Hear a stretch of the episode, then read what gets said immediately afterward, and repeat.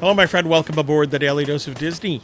I'm Ray Keating, novelist, economist, and editor publisher of DisneyBizJournal.com. So it's the end of the year. Let's start doing looking at some tidbits, some bits of information, some Disney related quotes that will carry us into the new year, but maybe in a better mindset.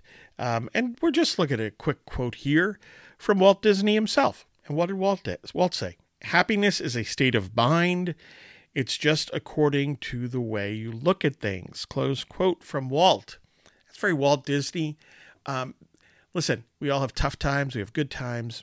Um, but there is something to be said about one's state of mind um, and the choices one one makes in uh, in in one's outlook to the extent that we we are able, obviously. So uh, take Walt to heart. Take that quote. I like this quote into the new year. Thanks for listening. Please support the Daily Dose of Disney with Ray Keating podcast at the buzzsprout.com link in the show notes.